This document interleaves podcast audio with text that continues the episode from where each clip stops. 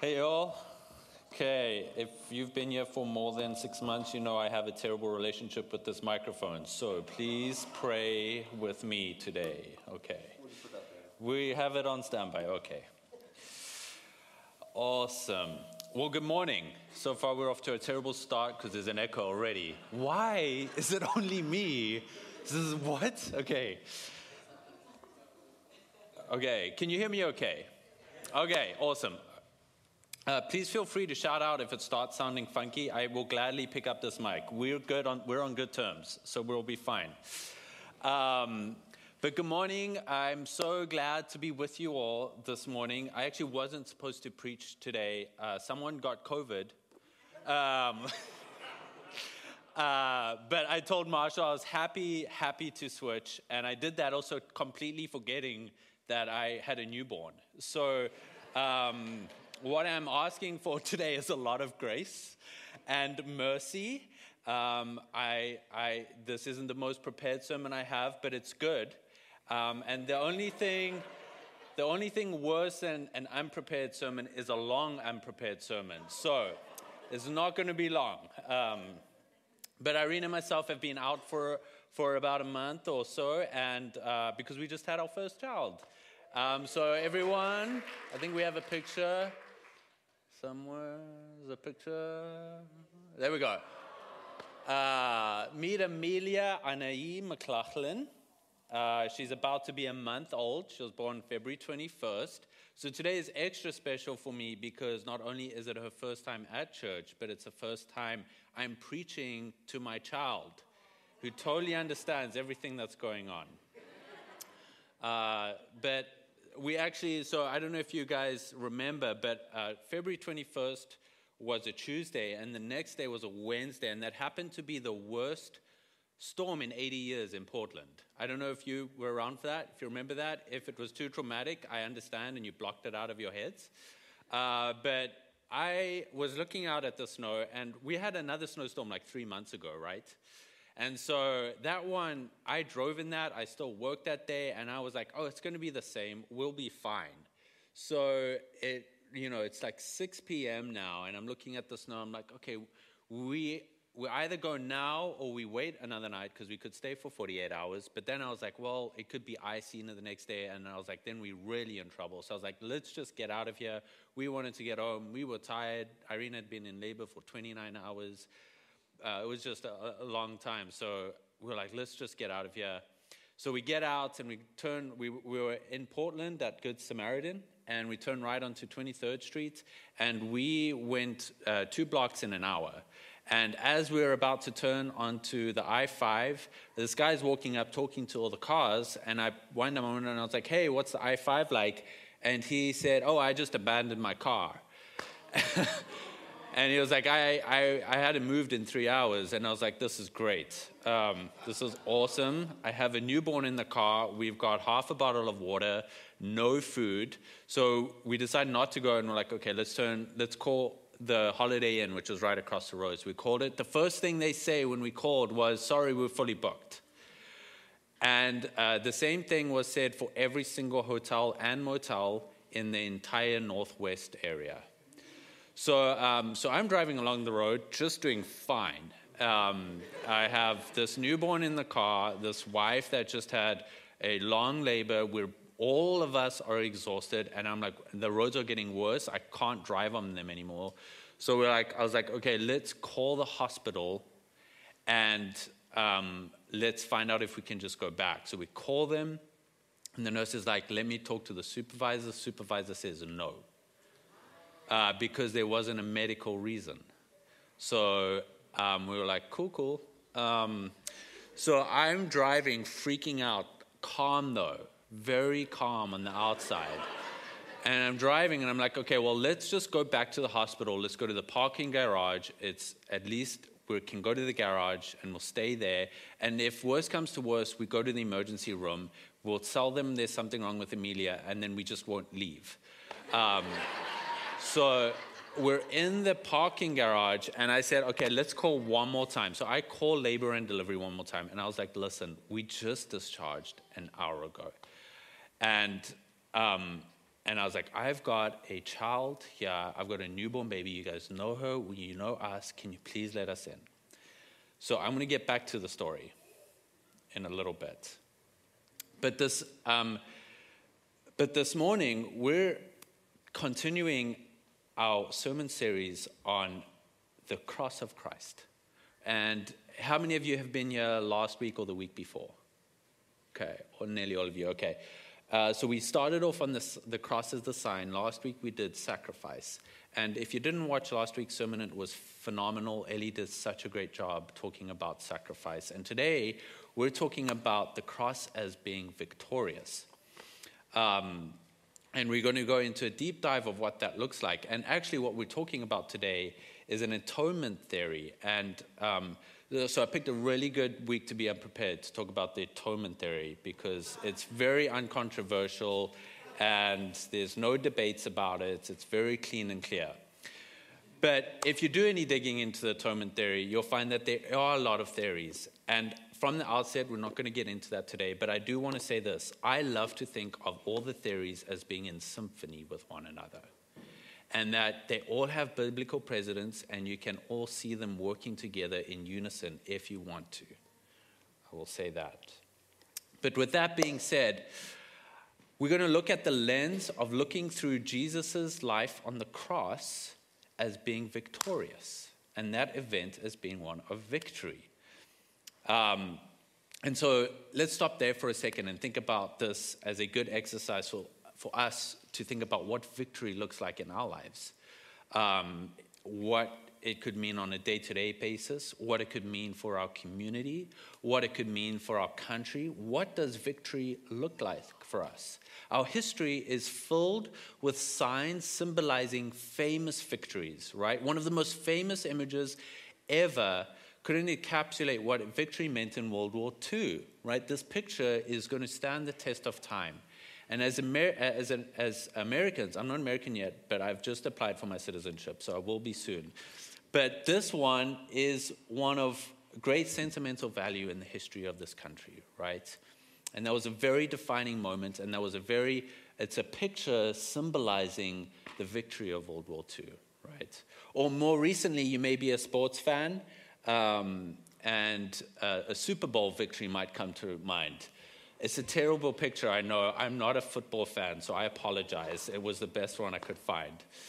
Um, and if you're not a sports fan, maybe it's like the small day to day victories that you win at home, like your three week old sleeping by herself for an hour, right?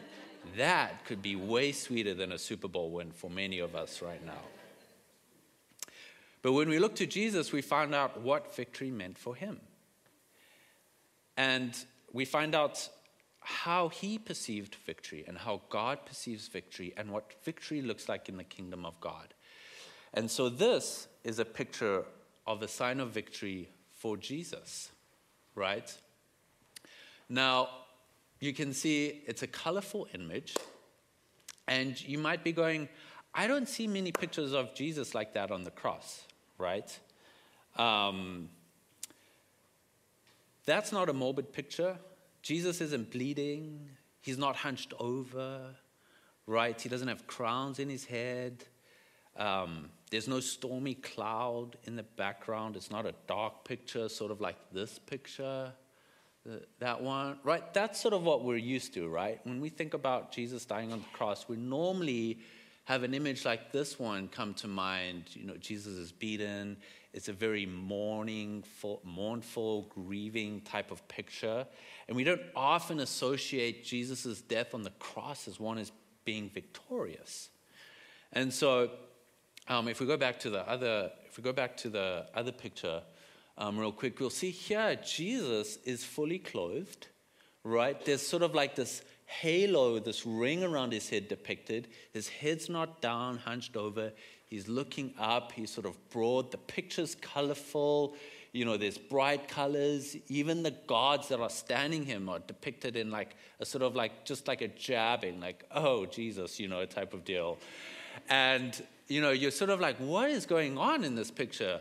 Well, what if I told you that this picture was actually one of that came in the 5th century, and the other one came in the 16th century.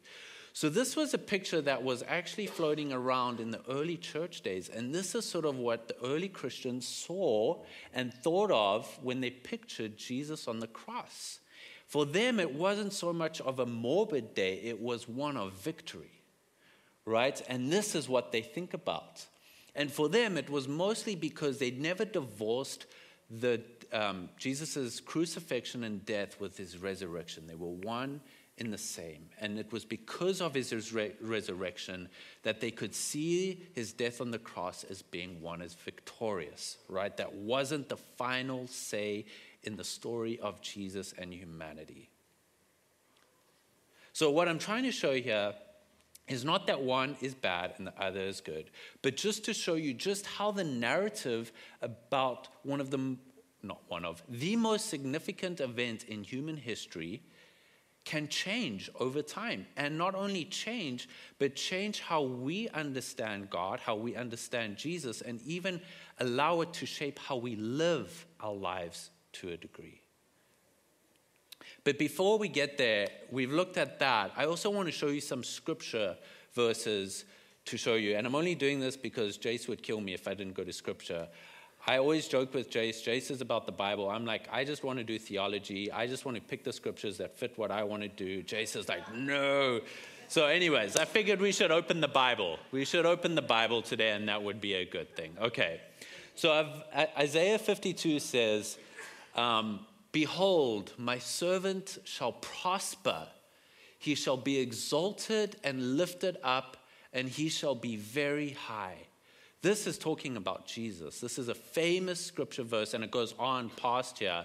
But this scripture verse is pointing us to Jesus, and this is the beginning of the verse showing us and framing Jesus' death on the cross as one in which is prosperous. He will be exalted and he will be lifted high, and he shall be very high. Right? And Jesus echoes this passage in John when he says, And I, when I am lifted up from the earth, echoing Isaiah, will draw all people to myself. The book of John is sort of known in theological circles as one that centers the cross and the crucifixion as the pinnacle of the story more than any of the other ones. Which you might be going, if you've read the book of John, you might be like, that's that's sort of like surprising because it seems so filled with the life of Jesus and Jesus' time with the disciples and what he says to the disciples. But actually, what it's showing is that the cross is the fulfillment of Jesus' life, right? And so it's not a side piece to Jesus' ministry on earth, it's the fulfillment of Jesus' ministry on earth. And so when Jesus is on the cross in the book of John, John says, the final words Jesus says is, It is finished. This is it. I have run the race. I have finished what I was come here to do, to die on the cross. Hebrews 2.8 says, Wow, I've got so many scriptures. This is great. I'm going to get good marks in Jesus' book. Okay, but we do see, uh, but we do see him who was made for little while lower than angels, namely Jesus because of the suffering of death, crowned with glory and honor, so that by the grace of God he might taste death for everyone. That's the gospel right there, summed up in that sentence. So we've got these scripture voice, these scripture voices, verses too, that are pointing us to Jesus and showing us how his death is one of triumph right? In the Eastern Orthodox Church, they actually celebrate the Passion. It's not so much a time of mourning for the Eastern Orthodox Church, but a time of celebration because they see it as, what, as Jesus being victorious. So there's, there's two things we need to clarify as we move on. And that is okay, so we've got this picture that Jesus' death on the cross was victorious. But we need to sort of show why it was victorious and how he was victorious, right? Because it's not just that Jesus died on the cross that made this happen, but it was the way Jesus died on the cross, right? So it's Christ's victory on the cross that wasn't just because he died, but he um, but came through the way in which he died. Rowan Williams says it like this: The cross is a seal of a particular kind of life, a life which has turned away from violence, manipulation, and domination. A life in which the Son of Man is not to be served, but to serve a life in which the very act of God is made flesh and blood in a vulnerable human being. Jesus didn't die in an attempt to conquer the world through violence and domination and lies and manipulation, but he died in his love for creation till his death. It's Jesus' love for us that propels his sacrifice and obedience to death that ultimately defeats death so that we no longer need to fear death. So I want to pause and I want to go into that for a little bit because that also isn't often spoken about in our circles. We often hear about Jesus defeating the powers and principalities in, in, um, in the cross, right? But sometimes you don't get into why he does that or how that happens. But it's ultimately because Jesus' death removes our death in eternity. And so what happens is we defeat, or we don't, Jesus defeats the powers and principalities by removing our fear for death so that we no longer need to be afraid of dying. Why? Because the scripture narrative is that through death we receive life. Through death we are resurrected. And no one can take that away from us, not even the devil, Satan, the spirits, the dominions, the world, the powers and principalities can't do anything about that. They cannot take our death away. We have a say, and we can face our death without fear because that, in a way, is the beginning of our eternal life with Jesus. So Jesus takes death the ultimate in preventing humanity from being reconciled with God, turning it into the way in which we are reconciled with God. He tramples death by dying on the cross. He removes it as the final barrier and turns it into the entrance into the kingdom of God. John Behr says it like this the transforming power of God is demonstrated through the death of Christ, not simply by his death, but by being put to death, uh, by being put to death, but by his voluntary death, going to the cross in obedience. Because of the way Christ died, Christ was victorious in defeating the powers and principalities of darkness, voluntarily giving himself up as an innocent person He's often depicted as the Lamb. His death on the cross removed all obstacles between us and God so that me, we may be reconciled to him once again. And this is the good news of the gospel of Jesus Christ. In Christ's victorious death on the cross, all obstacles are removed from bringing us into God's kingdom. Okay, how are we doing? Cool. I woke some of you up with that clap. Awesome. Okay. Second and final big point, and this is important because this goes into how this applies to our lives and how we live victorious lives as Christians. Jesus' love is the key to his victory and the roadmap to living our lives as his disciples. In case Jesus' love on the cross for us wasn't clear enough, he tells his disciples in John 16, before he dies, exactly what love for him means. In John, Jesus tells his disciples that there is no greater love than to lay down one's life for one's friends. Jesus was literally going, This is how I'm going to show my love for you, by laying down my life for you.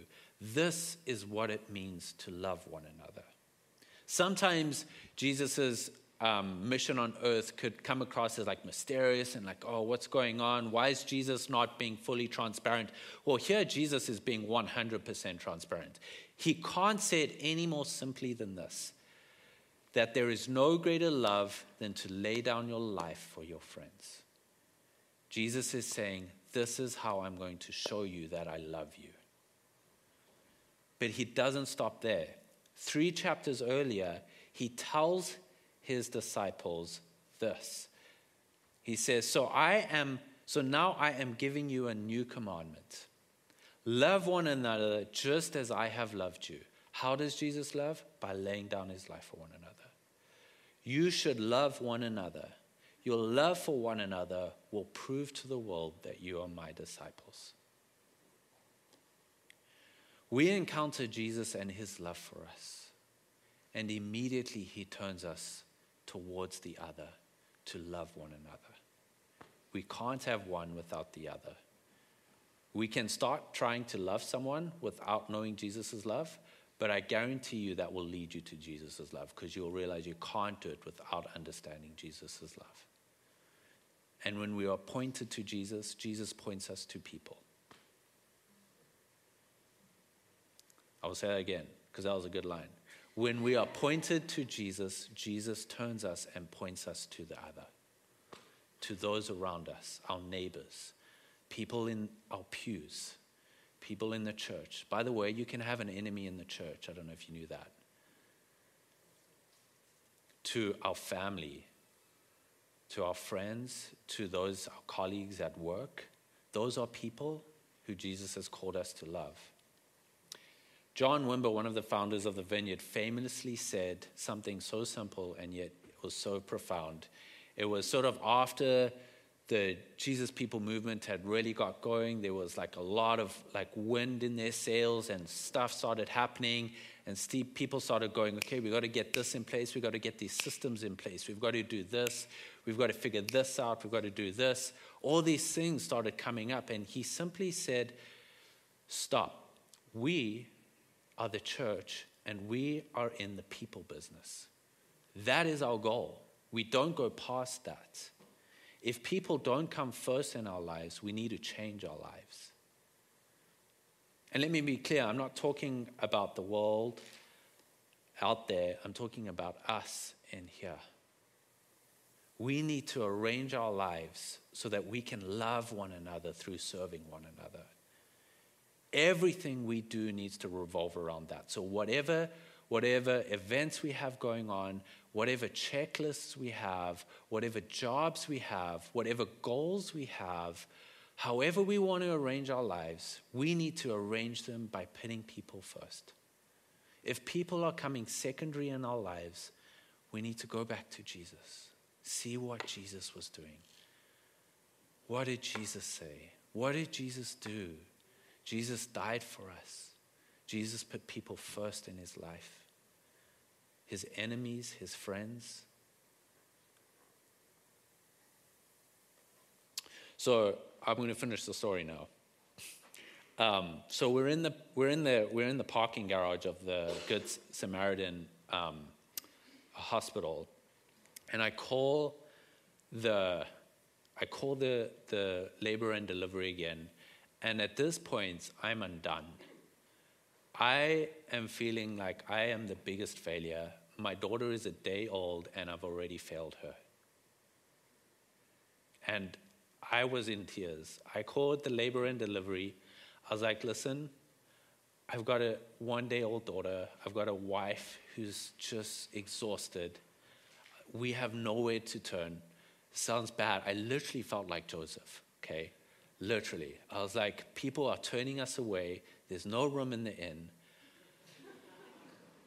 And I was like, we have nowhere else to go. I told them, I am in your parking garage right now. And if you don't let us in, we will be here for the rest of the night without food or water, and there's no access to any food or water right now. And this lady said, Okay, hang on. And she was like, Okay, come on in. So we went up to the labor and delivery room, and the charge nurse um, met us at the front door. She literally, I, we were in the family, we were in the family waiting room outside. She came in, she picked up our bags, she picked up Amelia and said, I'm taking you to the room.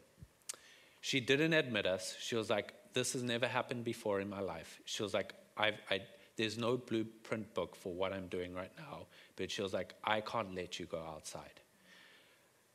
She picked up our bags.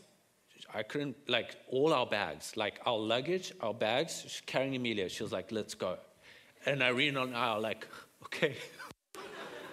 like crying, like, okay, we're coming. we're coming.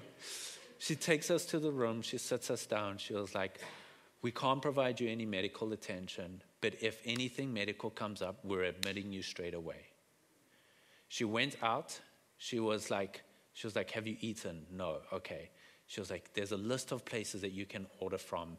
And if not, we've got tons of snacks. I was like, Okay. Um, gave us water. She goes out. She brings in a lactation specialist. By the way, this lactation specialist, two hours before we just charged, very sweet lady said, You know, I often recommend first time parents just staying an extra night. And we're like, we're fine, we're fine. And the sweet, sweet lady comes in with the charge nurse and she's like, hi, guys. And we're like, we should have listened to you. We should have listened. She was like, no, you did what was best. I'm pretty sure she's an angel. I can't be sure. I, I actually think she was an angel. And the charge nurse just sat us down and she gave us both hugs and she just hugged us.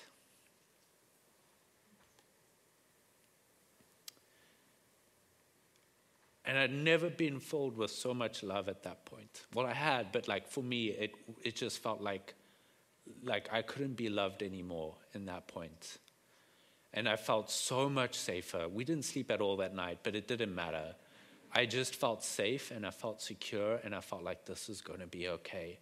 And it was because that charge nurse I came to find out later that she um, dismissed, the supervisor still said no, and she override the supervisor's decision, which is a big deal. So she staked her entire job, her career, her income, everything, and risked it all for us in an ultimate act of love. She put people first. And she said, screw the system, there could have been a ton of legal liabilities, right? And I'm pretty sure that's what they were going. They're like, there's so many legal liabilities with allowing them in without being admitted, something could go wrong, all of this. She said, screw that. We're putting you first. That is a picture of the gospel. That is a picture of what it means to put people first, to love people well, to risk it for other people. So, why don't you stand with me?